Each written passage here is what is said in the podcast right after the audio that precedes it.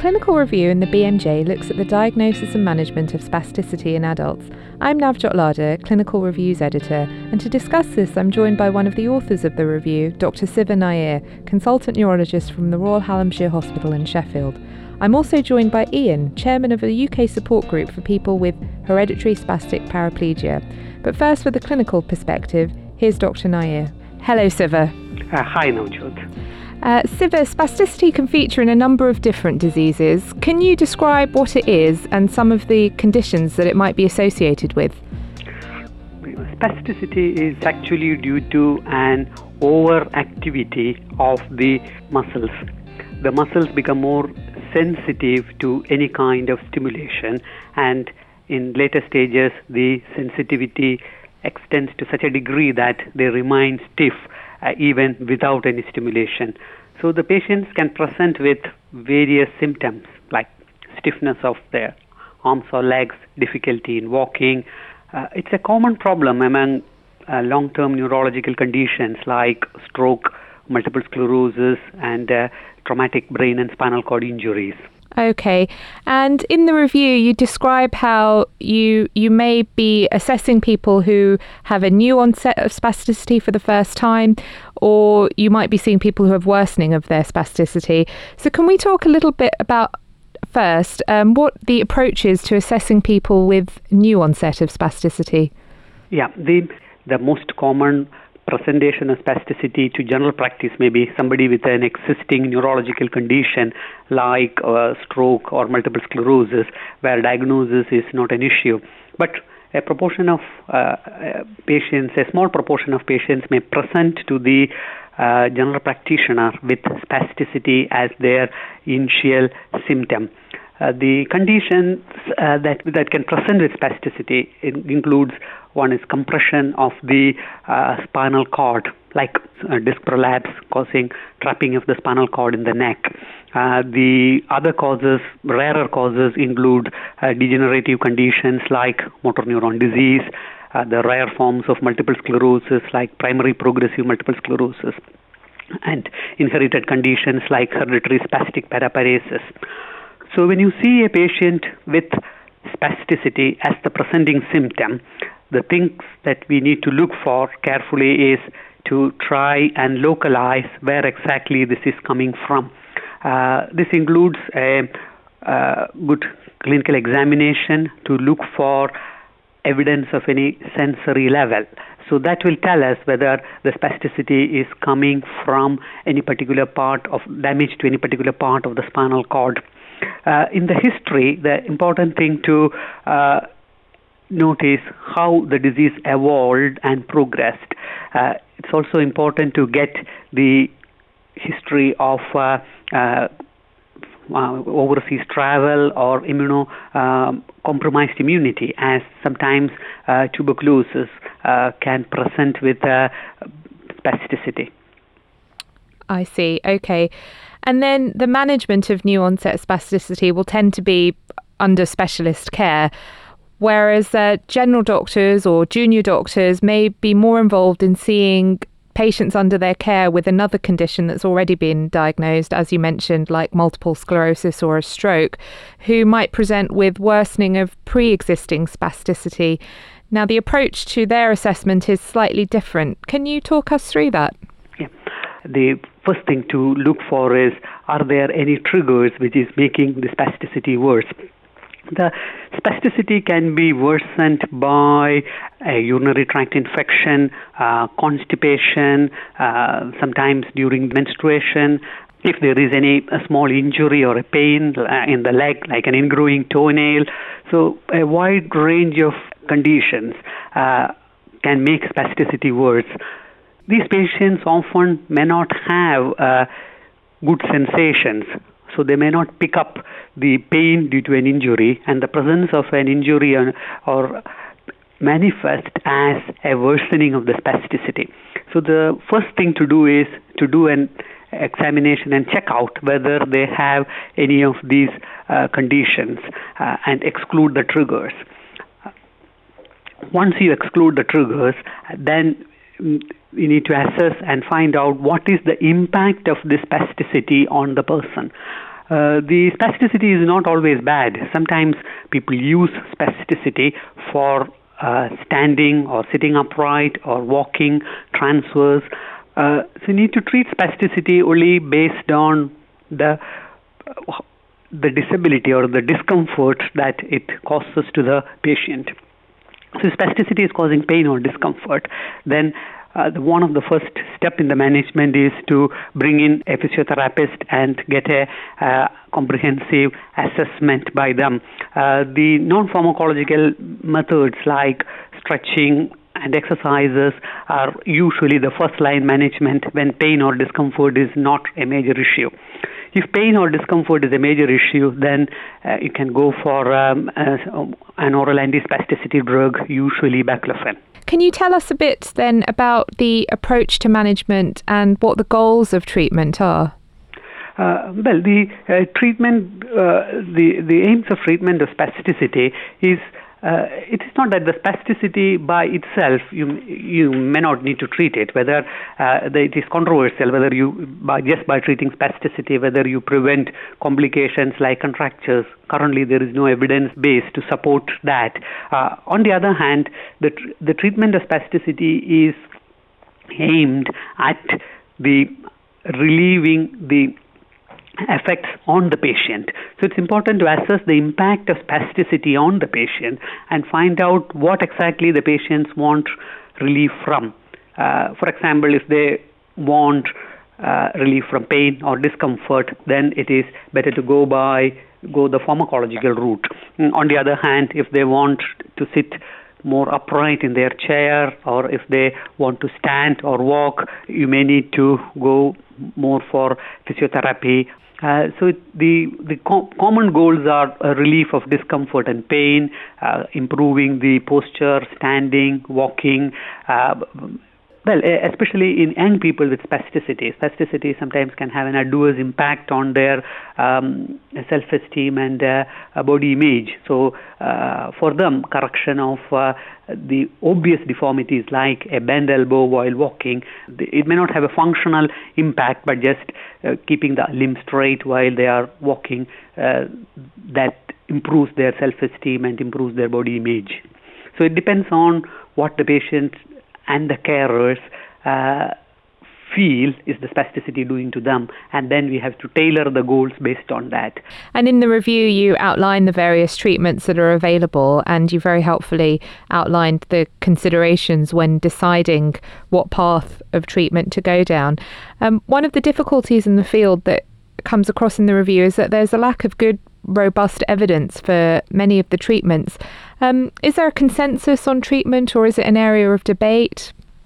Uh, yes, I think, uh, well, the lack of evidence is a problem in the treatment of uh, spasticity. I think by and large, the general consensus and uh, is to try non-pharmacological modalities like um, uh, physiotherapy and occupational therapy assessments and interventions as the first line management and consider the pharmacological interventions only if there is pain or discomfort and then decide on if they say that okay we need some kind of uh, help for relaxing a part of the body or relaxing a particular uh, group of muscles then we have to uh, help them with that uh, unfortunately, it's very difficult to generate good quality evidence about spasticity. Uh, partly this is because of uh, lack of proper assessment uh, methods. The commonly used scale is the modified Ashworth scale. Sometimes it is not very sensitive, and this is again not the patient's perception. The scale is uh, it's the perception of the assessor, not the patient. Uh, so, how much this is really worth the improvement that we are getting in modified Ashworth scale to the patient is uh, debatable. I see. Okay, thanks for that. And um, can you uh, give us an indication of what are some of the complications that doctors or people caring for people with spasticity need to be aware of? Um, again, the uh, spasticity can sometimes uh, is associated with uh, several complications. Is it directly due to spasticity or is it due to immobility and the associated problems? It is debatable. But people with spasticity do experience complications and these complications uh, include one of the most dreaded complication is obviously pressure ulcers uh, in addition to the conventional pressure areas like sacral region and uh, um, heels the spasticity can also sometimes cause ulcerations in the palm of the hand due to um, the nails digging into the palm uh, due to extreme stiffness. Sometimes you can get uh, ulcers on the uh, sides of the knees because of the uh, opposite knee coming and pressing against the skin there. So uh, this is something that the uh, carers and uh, patients with spasticity need to be aware of. Um, the lack of mobility, if the limbs are left in a particular position, then later it becomes difficult to move them and they end up having contractures. When the on the other hand, the treatment of spasticity is also sometimes associated with complications, especially falls. Uh, people with weak legs, if they have uh, leg is stiff, they still may be able to stand for transfers and taking few steps. So you treat them with antispasticity drugs. That stiffness goes off, and that puts them at risk of falls. Uh, so this can happen as a side effect of the treatment. So patients and carers need to be aware of this. So this comes back to something that you've mentioned and um, comes across in the review that treatment is all about weighing the the sort of beneficial effects, if you like, with um, with the other effects. Okay. Um, let's move on to some of the more prognostic type information that patients may be interested in. Um, firstly, for people with uh, long term neurological conditions such as MS or stroke, um, I imagine they sometimes want to know what their risk is of developing spasticity. Um, is it too variable, or is there some data that you can give them? Uh, it's not that all patients with stroke or uh, MS will develop spasticity. Uh, data suggests that around uh, 30 to 35 percent of uh, uh, long-term survivors of stroke get troublesome spasticity. The figures are slightly higher for multiple sclerosis. it varies from around 40 to 65 percent. Okay, um, and then another area that can sometimes be difficult to discuss is the idea of neurological recovery in people who already have spasticity. How do you tend to discuss that with patients? It depends on the primary diagnosis. The spasticity is not a primary pathology, it is the result of an insult to the brain or the spinal cord. Uh, so the final outcome depends on what is that insult. Uh, by the time you see a person with spasticity. For example, if it is due to a cervical cord compression, a surgery to release the compression may help in relieving the spasticity. On the other hand, if you are seeing a person with multiple sclerosis 10 or 15 years down the line coming with spasticity in the legs, well, we need to manage the effects of spasticity and um, the and probably they will need that management lifelong. Okay. All right. And then finally, can you um, tell us if any good resources that you rec- can recommend for people living with spasticity or indeed clinicians who want to find out more about it? Um, the uh, there are NICE guidelines on management of spasticity in uh, children and young adults. Uh, unfortunately, there are no such guidelines for the management of uh, spasticity in uh, adults. Uh, the for the professionals, uh, um, for the uh, clinicians, the uh, e-brain is a good uh, source of uh, information about spasticity as well as various other neurological conditions. this is free for use but requires registration. the the multiple sclerosis uh, society and multiple sclerosis trust have good websites which gives a lot of information about spasticity uh, similarly uh, uh, org also gives a lot of information about spasticity and uh, li- living with spasticity that's great. And in the review as well, there's also a list of resources for healthcare professionals and for patients as well. So thanks so much for talking to us, Dr. Siva Nair from the Royal Hallamshire Hospital in Sheffield. Thank you. Uh, thank you, Navjoyt. Spasticity can have a big impact on day to day life. To give us an insight into what it's like to live with spasticity, I'm joined by Ian, who has hereditary spastic paraplegia, or HSP, and who is also chairman of the Hereditary Spastic Paraplegia Support Group. Hello, Ian. Hello there. Hi, thanks so much for joining us. Um, for people who aren't familiar with HSP, can you tell us a little bit about the condition? Yes, HSP is a very rare neurological condition. Um, it affects about one in 10,000 people. It's a progressive condition. Early symptoms are perhaps the odd trip or just scuffing of the feet, but this progresses usually to a scissoring gait, um, and eventually many patients will need a wheelchair. Right, okay. Um, and the clinical review in the BMJ looks at the impact that spasticity has on people and some of the treatments that are available. And HSP is one of the conditions that can cause spasticity. Um, can you describe some of the physical effects of this symptom that you've experienced? Okay, well, currently I can I can I can just walk without the use of sticks, but it's um, it's not safe. I, I drag my feet. I would trip over um, any any raised surface. And when I'm fatigued, um, th- this wouldn't be possible at all. So most of the time, I use I would use cr- I will use crutches or other walking aids. Um, I have little I have little pain. Uh, although because of the way I walk, this can lead to overstretching muscles and tendons, which which cause um, wear and tear on other joints and muscles, which which which which causes a, a pain for different reasons, if that makes sense. Okay, I see. And um, what kind of impact does that have on your life? So getting around outside the house, getting dressed, those sorts of things. Oh, it has a huge impact. Everything everything is a struggle. Getting dressed, um, getting a pair of socks on or a pair of trousers on is is quite a fiasco. I often um, need need the help of my wife. Um, getting around, um, I mean, up until recently, I would always struggle on on crutches or, or, or, with a stick. If I'm having a day out now, I will nearly always use a, a wheelchair or a scooter to conserve some energy and just just to make life um, safer and more enjoyable. Okay.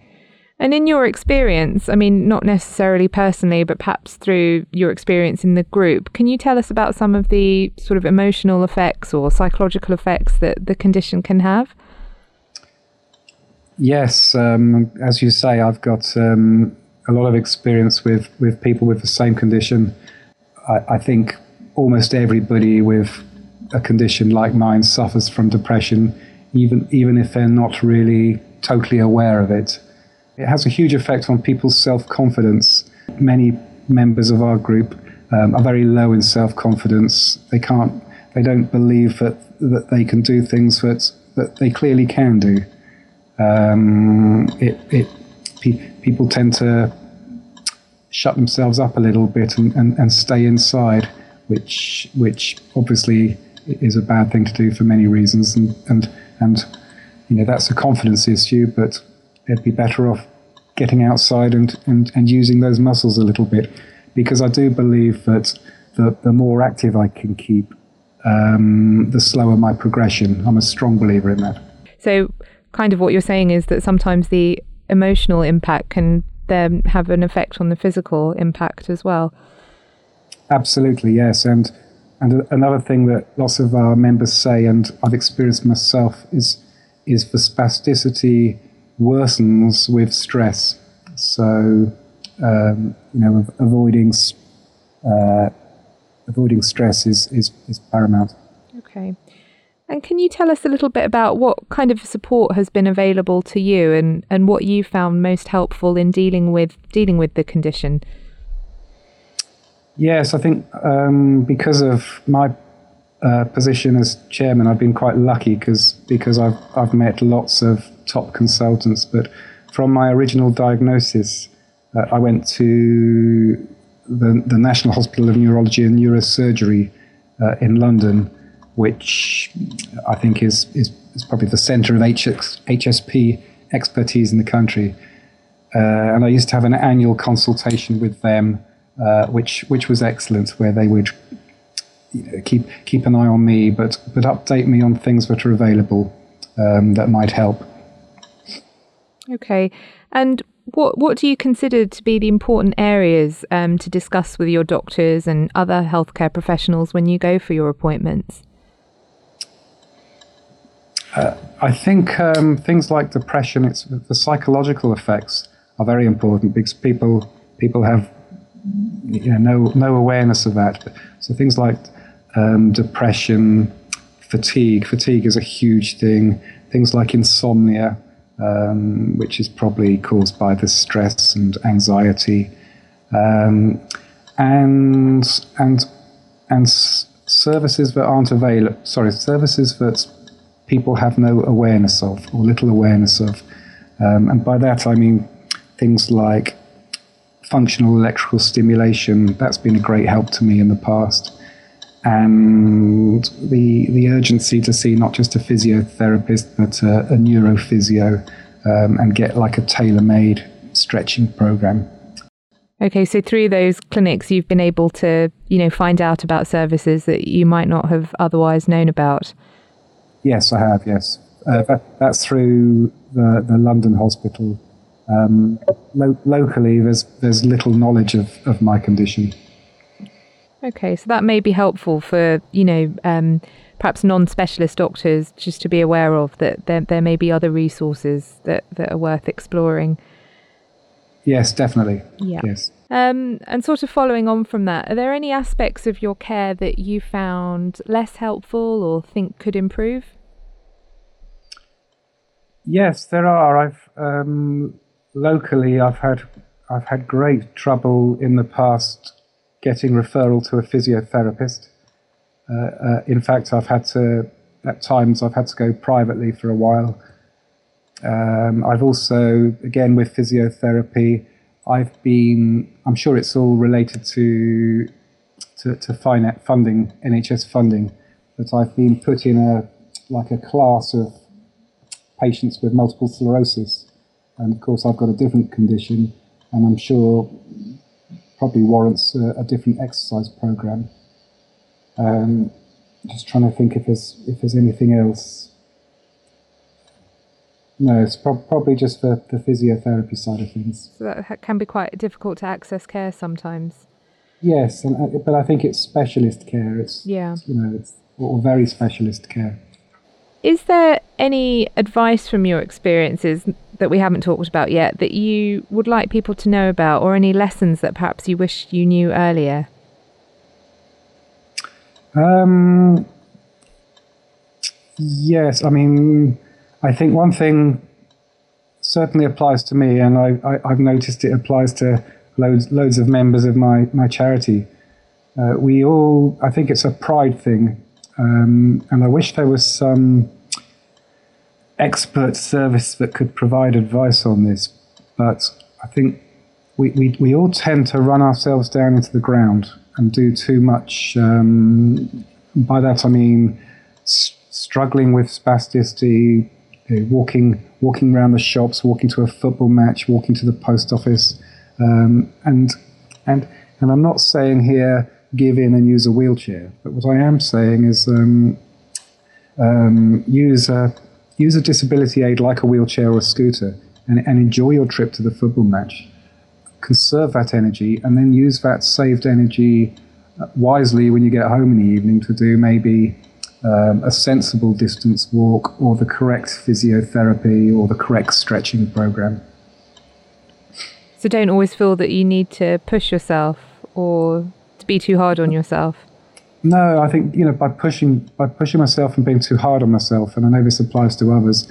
Uh, we pay for that for the next few days. Um, intense fatigue the next day, um, and and then and, and you know and, and then you're no good to anyone really. Right man- managing my life is, is it's all about managing the condition and pacing yourself and working working out your priorities and learning to rest, learning to get enough sleep. And and for me, learning to only do half an hour in the garden and not stay out there for two hours.